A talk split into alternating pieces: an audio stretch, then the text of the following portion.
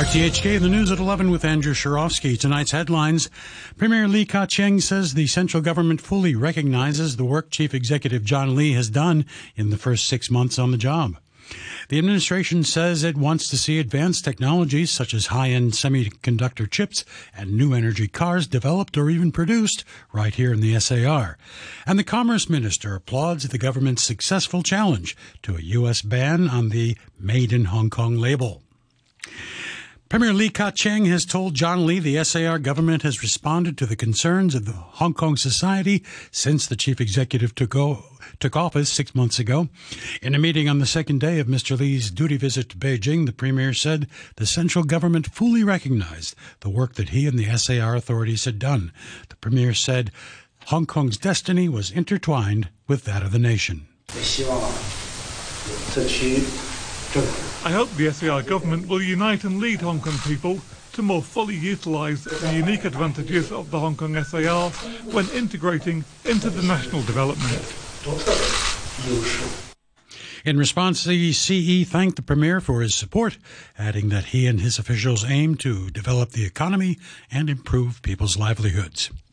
The government says it wants to see advanced technologies such as high end semiconductor chips and new energy cars developed or even produced in Hong Kong as part of what it's calling a new industrialization. The goal is one of a number set out in the SAR's first blueprint for innovation and technology released this afternoon. The IT Minister Sun Dong says these sectors will drive strong economic growth and harness the SAR's advantages to help the nation. To realize this new industrialization, on one hand, we will strengthen support to strategic industries such as new energy vehicles and the semiconductor chip to set up R&D or even production lines. On the other hand, we will try to assist traditional industry in Hong Kong to upgrade and transform with the use of information technology. Mr. Sun said the government also wants to develop fields such as artificial intelligence and digital technology.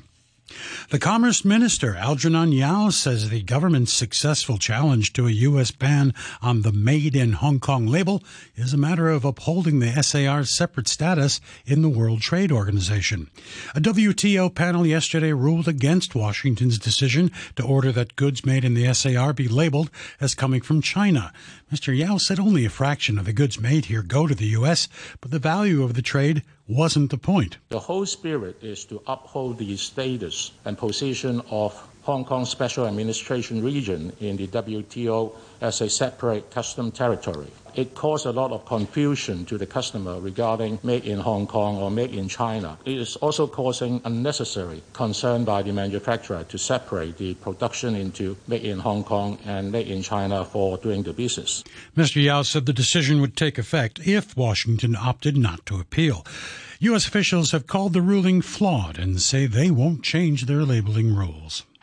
Health officials announced that residents of homes for the elderly will no longer be sent to quarantine centers if they come into contact with COVID patients. Three centers at the Asia World Expo complex had been used for quarantine will now be converted to house elderly or disabled COVID patients who are asymptomatic or have mild symptoms. Another 19,705 new COVID infections were reported today, 954 of them imported. 34 more people with COVID have died.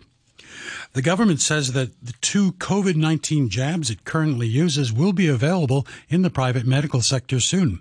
Currently, residents can only receive the jabs manufactured by BioNTech and Sinovac at government vaccination centers. A spokesman says as the two vaccines have been registered as pharmaceutical products in Hong Kong in accordance with the pharmacy and poisons regulations, they can now be offered in the private sector. To the local weather forecast, fine and very dry, rather cool in the morning and at night time with a minimum temperature of around 13 degrees in urban areas, a few degrees lower in the new territories. The top temperature will be about 19 degrees tomorrow and winds will be moderate northeasterlies, occasionally fresh. The outlook Fine and dry on Saturday and over the Christmas holidays. Rather cool in the mornings and at night. Currently at the observatory, it is 18 degrees Celsius with the relative humidity standing at 33%. And please be advised, the red fire danger warning is currently in force. You're tuned to RTHK. The time is 5 minutes past 11. A respiratory medicine specialist has urged members of the public to practice good hygiene, especially when joining holiday activities. Dr. Leung Chi-chiu said doing so would help reduce the burden on medical staff and lessen the risk of COVID 19 virus spreading to vulnerable populations, including elderly people and the unvaccinated problem is uh, now uh, we are still uh, in the course of significant rebound of the COVID-19 cases, and the weather is also cold, and we are seeing uh, increasing pressure uh, in the hospital systems, and we need to take care uh, of possible hospital outbreaks, as well as we have to work close at our OH homes, as we see where the, the transmission there. People heading to bars and restaurants tonight no longer have to take rapid COVID tests, while capacity limits for banquets and some entertainment venues have ended in the latest easing of anti COVID rules. The government says the changes are possible because the pandemic situation has stabilized. The chairman of the Lan Fong Group, Alan Zeman, told RTHK the relaxation was the best Christmas present for everybody, adding that the sector expects a boost to business. Obviously, I perfect, really expect something like one and a half folds. You know, it it uh, it, it really looks uh, very very good. People are now going out. The, the fact that you, you can drop the rapid test and banquet uh, banquets are increased. Uh, you know, the numbers are increased uh, for banquets, and then also uh, people in general. Uh, and now the talk of the border with China opening up. That's a big, big plus, and hopefully it's uh, early January. This would this would really make a big, big difference. Housing Secretary Winnie Ho says her team is working hard to find urban sites for light public housing after complaints that the places chosen so far are all in relatively remote areas.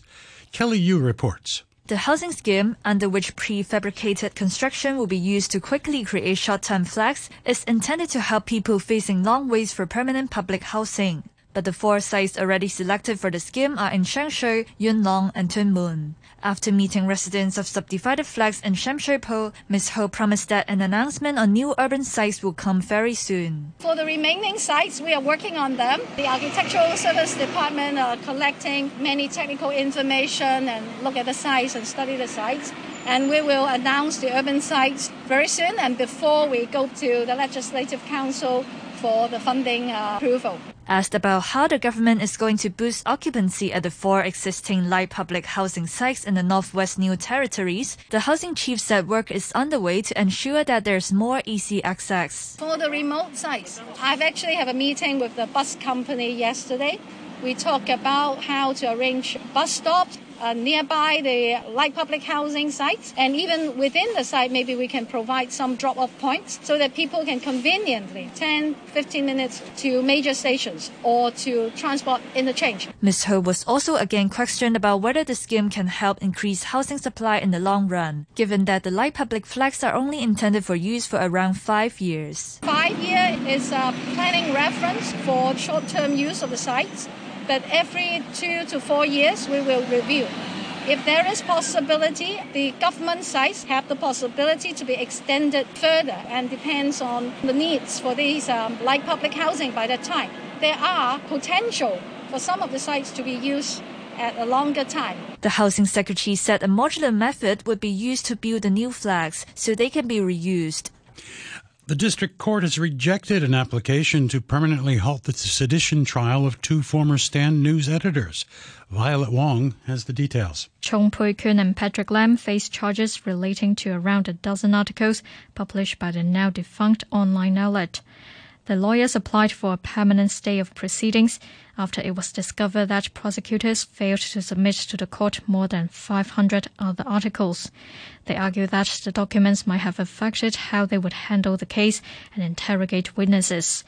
However, Judge Kwok Wai Kin said the defense had not established that the failure to disclose those documents would render the trial unfair. The judge added that the defense hadn't proved that continuing with the trial would represent an abuse of process. Overseas now, the United Nations Security Council has for the first time adopted a resolution calling for Myanmar's military government to end political violence in the country. The Security Council also called for the immediate release of all political prisoners, including the ousted Prime Minister Aung San Suu Kyi. China, Russia, and Myanmar abstained from the vote.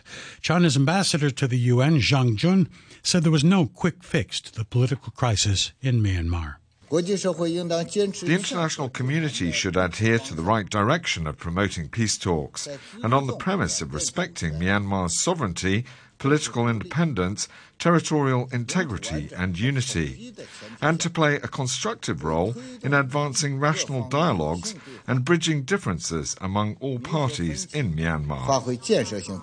South Korea has shown that it can go one better than North Korea in a battle over photographs taken from orbiting satellites.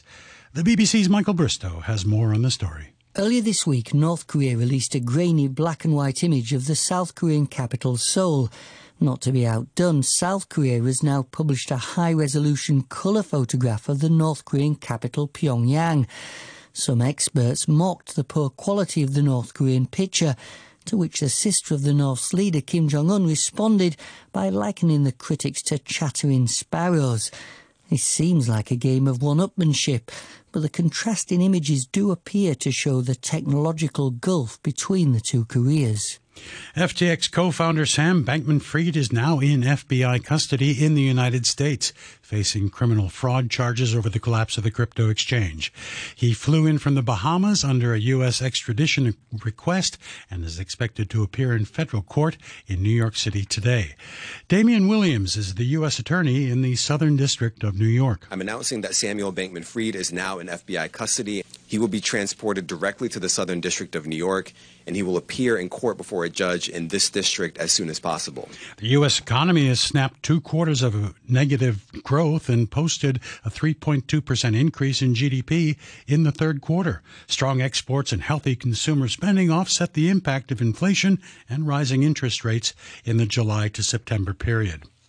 Moscow has said the provision of American Patriot missile systems to Ukraine will not prevent Russia from achieving its goals of its special military operation.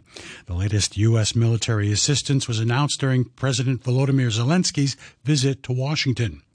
The Kremlin spokesman Dmitry Peskov accused the U.S. of fighting a proxy war against Russia down to the last Ukrainian. But a Ukrainian member of parliament, Kira Rudik, told the BBC the visit had brought hope to the Ukrainians. We are so, so extremely happy and proud uh, of what happened yesterday in the White House and Congress, of the hope that the President Zelensky is bringing back home, the hope that this was a turning point in this war.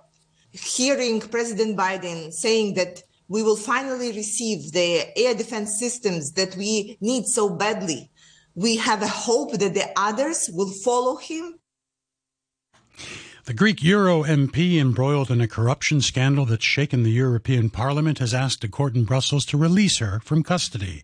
Eva Kaili protested her innocence and offered to wear an electronic bracelet to tag her movements. She's been accused of accepting money from Qatar in return for providing political support to the country and has been stripped of her role as European Parliament Vice President. Qatar denies wrongdoing. Speaking to reporters, one of her lawyers, André Risopoulos, said his client was innocent. We asked that Ms. Kaili be subject to surveillance by electronic tag. She is actively participating in the investigation. She disputes any corruption on her part. We will have a decision by the end of the day. The judge will decide on the basis of what we said this morning. Weather forecasters in the United States are predicting a once in a generation cold snap, which will see temperatures plunge to their lowest level in 40 years in parts of the country. A major winter storm has been wreaking havoc across the U.S. since Tuesday, and it's expected to worsen in the run up to Christmas. Jared Hill is a CBS reporter based in New York. This is what's being called a bomb cyclone. Temperatures could feel like minus 57 degrees Celsius in some parts of this country, so we are seeing uh, a lot of calls for warming shelters to be opened up in parts of the country because there are people who, whether they live outside uh, or they might potentially lose power in the midst of this storm with, again, incredible winds expected, those really low temperatures, as well as the potential of, of power outages. And so there are a lot of steps that are being put in place right now to prepare for what could come. And a reminder of our top story tonight. Premier Li Keqiang says the central government fully recognizes the work Chief Executive John Lee has done in his first six months on the job. And that's news from RTHK. RTHK Radio 3 Heavenly shades of night are falling. It's twilight time out of the mist, your voice is calling. Tis twilight time. When purple colored curtains mark the end of day, I'll hear you, my dear, at twilight time.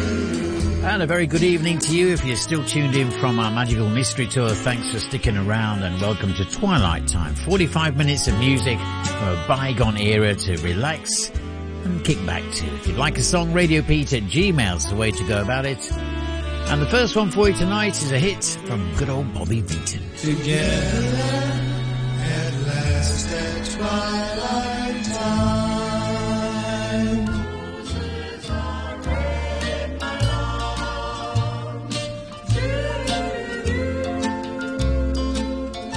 A long, long time ago on graduation day, you handed me your book. I signed the way, roses are red, my love. Violets are blue. Sugar is sweet, my love, but not as sweet as you. We dated through high school. And when the big day came, I wrote into your book next to my name. Roses are red, my love. Violets are blue. Sugar is sweet, my love, but not as sweet as you. Then I went far away and you found someone new. I read your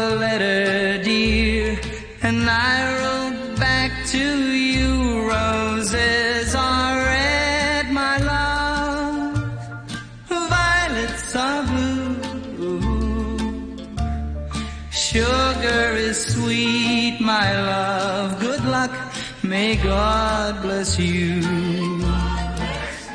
Is that your little girl? She looks a lot like you. Someday some boy will write in her book two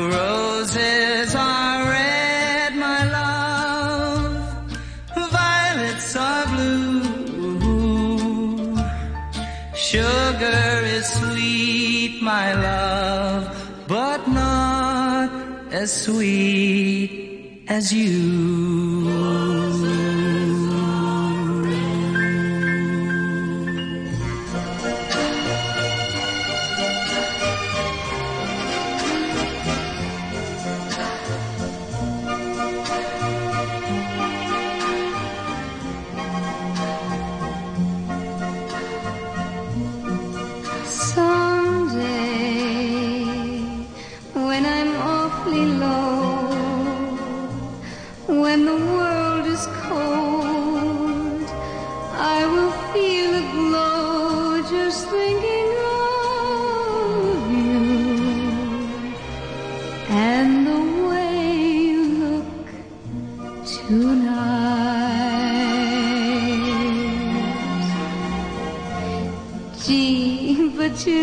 Lovely,